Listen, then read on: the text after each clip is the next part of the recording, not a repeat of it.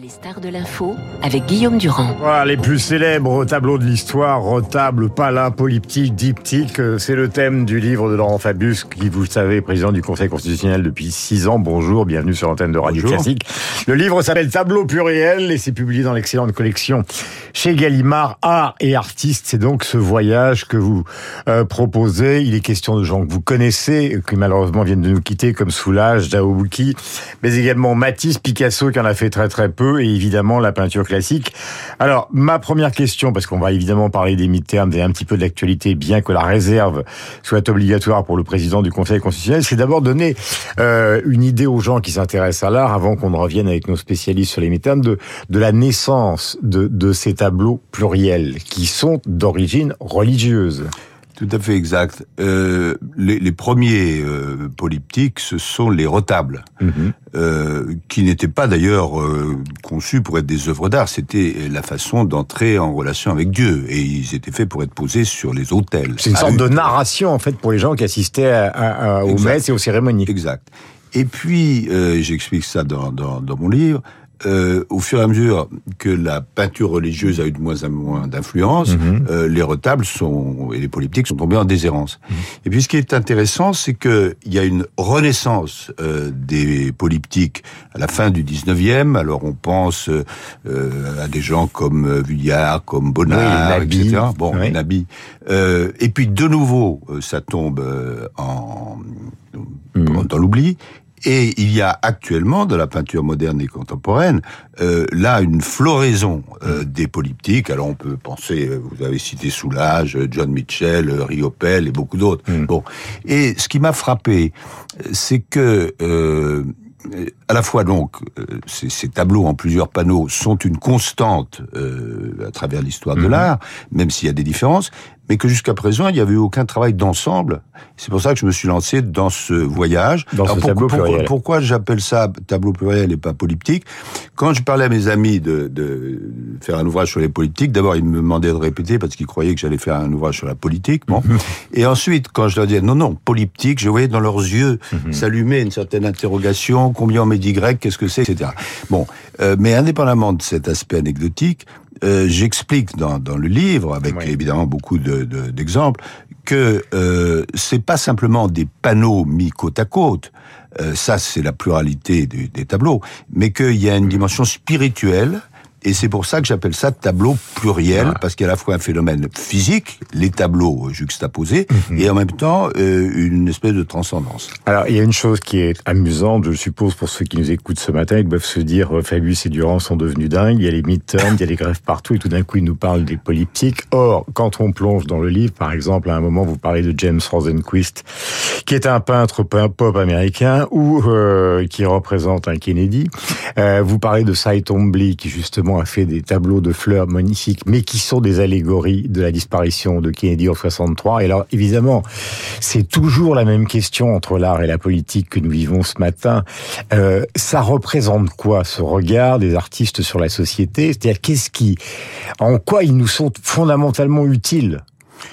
J'emploierais pas le mot politique, j'emploie le- j'emploierais plutôt le mot euh, vision du monde. Bon, quand les politiques, c'est pas exactement le, le- le sujet que vous abordez, quand les politiques parlent de peinture, en général, c'est désastreux. Ouais, Et quand les politiques nuls. dictent la peinture, c'est encore plus désastreux. Bon, à part quelques exceptions, lorsque Clémenceau et Monet sont amis, etc. Bon, mais euh, votre question, c'est autre chose. Est-ce qu'il y a une vision du monde, une transcendance derrière les œuvres d'art? Bah, évidemment. Ça dépend. Euh, La exemple, question se pose avec ce qui se passe un peu partout dans le monde, avec les Oui, militants écolos qui se collent partout. Oui, ça c'est une absurdité. Mais euh, quelqu'un comme Pierre Soulages, Ouais. qui vient malheureusement de mourir et qui était un de mes amis, refusait qu'il y ait euh, une, un, un message derrière ces tableaux. Mhm. Il disait, moi ce que je fais, c'est je peins et je ne dépeins pas. Mhm. Bon, alors c'est à nous, euh, les spectateurs, à euh, Oui, projeter je- dans le mais tableau ce, ce, ce qu'on veut Oui, c'est justement, c'est à vous que je parle, puisque Oui. je vous ai invité ce matin et que vous faites un excellent livre sur ce sujet. Ça correspond à quoi dans la vie de quelqu'un qui a été Premier ministre, président du Conseil, ministre des Affaires étrangères, ministre de l'économie, pourquoi est-ce etc. que je- Pourquoi, est-ce que j'écris euh, sur la peinture? J'avais fait un livre il y a une dizaine d'années, euh, le cabinet des douze, euh, où déjà je prenais, alors de Hmm. manière tout à fait euh, originale, subjective, un certain nombre de tableaux. Là, pourquoi? À la fois parce que j'ai été immergé très jeune dans le domaine de l'art, un peu Mhm. comme vous, d'après ce que je comprends, et en plus parce que il y a de, j'ai des amis peintres qui Oui. pratiquent des politiques. Oui. Je parlais de Soulage, Yann Mhm. Peiming, etc. Et puis il se trouve qu'il y a quelques années, je me suis mis moi-même à peindre. Bon, et donc du coup, je vois les choses pas simplement qu'en tant que spectateur, mais en tant, si je puis dire, que créateur. Mhm. Et j'ai été amené à réfléchir aux politiques à partir d'une donnée tristement matérielle, mais qui est arrivée à beaucoup de gens, Mhm. c'est que dans l'atelier où je suis, je n'ai pas la possibilité de faire des grands formats. Or, euh, j'adore les grands Mhm. Ouais, formats. ouais. Donc, euh, je fais des petits Bacon formats. faisait des, des triptyques dans un atelier Oui, qui était minuscule. Yann Peiming, John Mitchell, etc. Ouais. Bon, alors je ne vais pas me Je vous, comparer. imagine en, je vous imagine en peintre, ça doit être quelque chose. Je viendrai vous voir dans votre atelier. Ah, non, parce que je ne montre pas. Bon, vous avez raison, pour l'instant, soyez relativement prudent. Mais donc, il y a toujours cette allégorie. Je prends par exemple le tableau de Twombly, Oui. qui sont des fleurs magnifiques, euh, euh, qui sont le symbole de la mort. On a vu ça chez Manet, souvent à la fin. Et en fait, c'est une allégorie totale de la mort de Kennedy. Euh, cette société américaine-là, ce matin, on a l'impression qu'on en a fait... D'abord, elle était déjà hyper violente, contrairement à aujourd'hui. On a l'impression que c'est devenu violent aujourd'hui, mais elle était déjà violente en 63. Euh, et justement, il y a la manière ultra poétique d'évoquer ça, qui n'est pas simplement une imagerie, comme chez Warhol, où on voit par exemple Jackie Kennedy en train de souffrir. Mais là, c'est une qui s'épuise. Oui, mais de la même manière que c'est la même chose que la différence entre Monet et Mitchell. Je ne sais pas si vous avez vu la super Mmh, exposition là qui est euh, en ce moment euh, À la Fondation Louis à Vuitton. La Fondation Vuitton. Euh, on voit bien ces deux peintres qui sont des peintres extraordinaires, la différence d'approche. Dans un cas, euh, Monet, c'est la sensation directe. Dans l'autre cas, c'est une recréation euh, Mhm. par Mitchell. Et dans les deux cas, c'est euh, une manière de voir la nature et de nous renvoyer à nous-mêmes euh, à travers euh, à travers une image. Euh, ce que vous racontez de John Mitchell, euh, c'est qu'il y a la question du regard. C'est un regard, donc une vision sur la société. Ils ont tous des points de vue différents. C'est-à-dire qu'il y a des gens qui lisent les polyptiques ou les diptyques de droite à gauche, d'autres qui les lisent de gauche à droite. Et, et, ceux qui et- je vous interromps, il y en a il y en a qui disent Il ne faut pas... Il ne faut pas. Bon, par exemple, John John, Mitchell, Mitchell, ouais. disait moi je ne veux pas qu'on regarde mes tableaux de près, je veux qu'on la regarde de loin parce que on pourra les embrasser d'un regard d'ensemble. Quelqu'un comme Pierre Soulages, euh, même s'il a fait des triptyques, n'aimait pas du tout euh, les triptyques parce qu'il disait quand il y a trois panneaux, on regarde le panneau du centre. Moi, euh, alors qu'il faudrait regarder la continuité. Euh, moi, mon expérience, c'est ce que j'appelle la danse des yeux.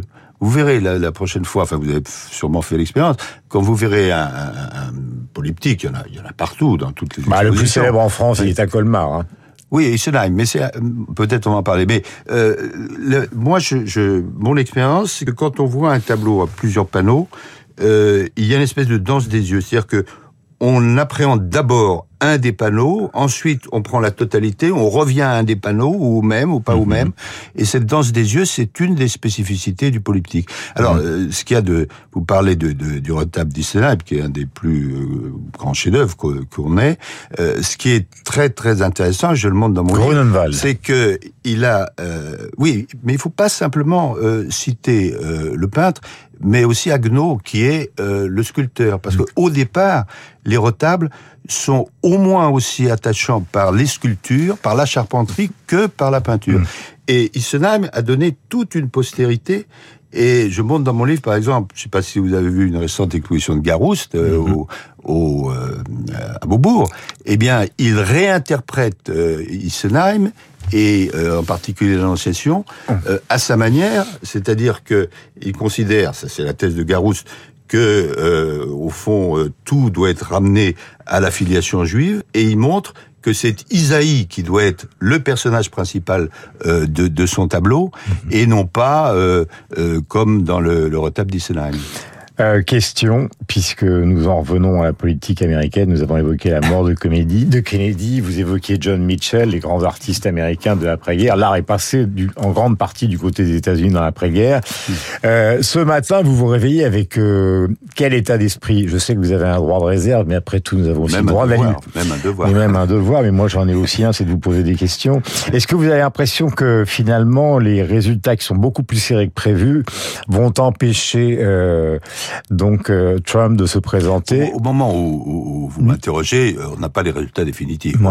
Euh, donc il y a deux cas de figure, il y a deux hypothèses. Bon, il semble que la Chambre des représentants soit passée du côté républicain. Mhm. Bon, mais ce qui est en suspens, c'est le Sénat américain. Mhm. Bon. Alors, ou bien les deux chambres sont passées du côté républicain, et dans ce cas-là, ça veut dire que M. Biden sera très empêché dans sa hmm. politique, ou bien euh, le Sénat euh, restera démocrate et la Chambre des représentants sera euh, républicaine, mais à ce moment-là, ça veut dire que ce sera un peu plus difficile pour le président américain de poursuivre ce qu'il est en train de faire, mais qui ne sera pas empêché, et empêché dans les deux sens du terme. Parce que vous savez que si euh, les deux chambres euh, deviennent républicaines, il y a des volontés d'une partie républicaine de développer des procédures d'impeachment contre Biden. Voilà, à cause notamment des activités euh, de son fils. Ce qui se passe à l'Est vous inquiète profondément. vous avez été ministre des Affaires étrangères. Bien sûr, bien sûr. Non, mais est-ce qu'on est dans une situation qui est une situation de guerre qui peut tout d'un coup déborder Est-ce que vous croyez que l'utilisation euh, de l'arme tactique est possible? Il y a plusieurs. Est-ce que vous avez euh, l'impression que nous, les Français, puisqu'il va y avoir un discours du président de la République, on peut être amené à intervenir? Vous avez raison de prendre un petit verre parce que... Non, il y a plusieurs scénarios possibles. Non, mais attendez, votre expérience est importante dans ce sujet, donc il faut savoir. Ou en tout cas nous aider à comprendre. Euh, J'aborderai un point qui est rarement abordé et qui pour moi est tout à fait déterminant. Euh, pourquoi est-ce que euh, M. Poutine a pu euh, envahir l'Ukraine? L'Ukraine, jusqu'en 1994, avait un armement nucléaire sur son sol. Et puis, il l'a rétrocédé à la Russie. Et donc, à partir du moment où il n'y avait plus de d'armes nucléaires en, en Ukraine, euh, Poutine a pu envahir l'Ukraine. On imagine que si l'Ukraine avait gardé un armement atomique, euh, Poutine ne serait pas conduit pareil. Et selon la façon dont se déroulera l'issue du conflit, euh, il y a un risque que plusieurs pays dans le monde se disent, bah au fond, la seule manière d'assurer l'impunité de l'autocrate au pouvoir, c'est de disposer de l'armement nucléaire. Hmm. Il y a plusieurs pays dans le monde qui pourraient se payer, soit technologiquement, soit financièrement. Il y a déjà beaucoup qui ne le disent pas officiellement, mais qui l'ont. Oui, mais enfin, il y en a d'autres. Euh, on pourrait faire la liste qui, qui pourraient l'avoir. Et donc, l'un des enjeux de toute cette affaire, euh, c'est pas seulement, même si c'est absolument essentiel, euh, l'intégrité territoriale, le droit des peuples à disposer du même, de, de, de, de même, le, le, refus que le gros mange le petit, mais c'est aussi la question de la dissémination nucléaire. Et si euh, Poutine n'est pas stoppé, je hum. crains qu'il y ait une tendance à cette dissémination, ce qui est évidemment d'une dangerosité absolue. Euh, il est 8h32 sur l'antenne de Radio Classique. Le livre s'appelle Tableau pluriel. Il est signé par Laurent Fabius, euh, ancien Premier ministre et président du Conseil constitutionnel depuis six ans. C'est agréable de parler d'art et d'artistes. Grâce aux éditions Gallimard, tout à l'heure Nicole Bacharan et Anne-Elisabeth Moutet pour revenir sur la politique américaine. Nous allons avoir le rappel des titres dans un instant avec Charles Bonnet, puis la revue de presse de David Abiquière. Merci d'être venu ce matin euh, sur l'entrée en celle de Radio Classique. 8h32.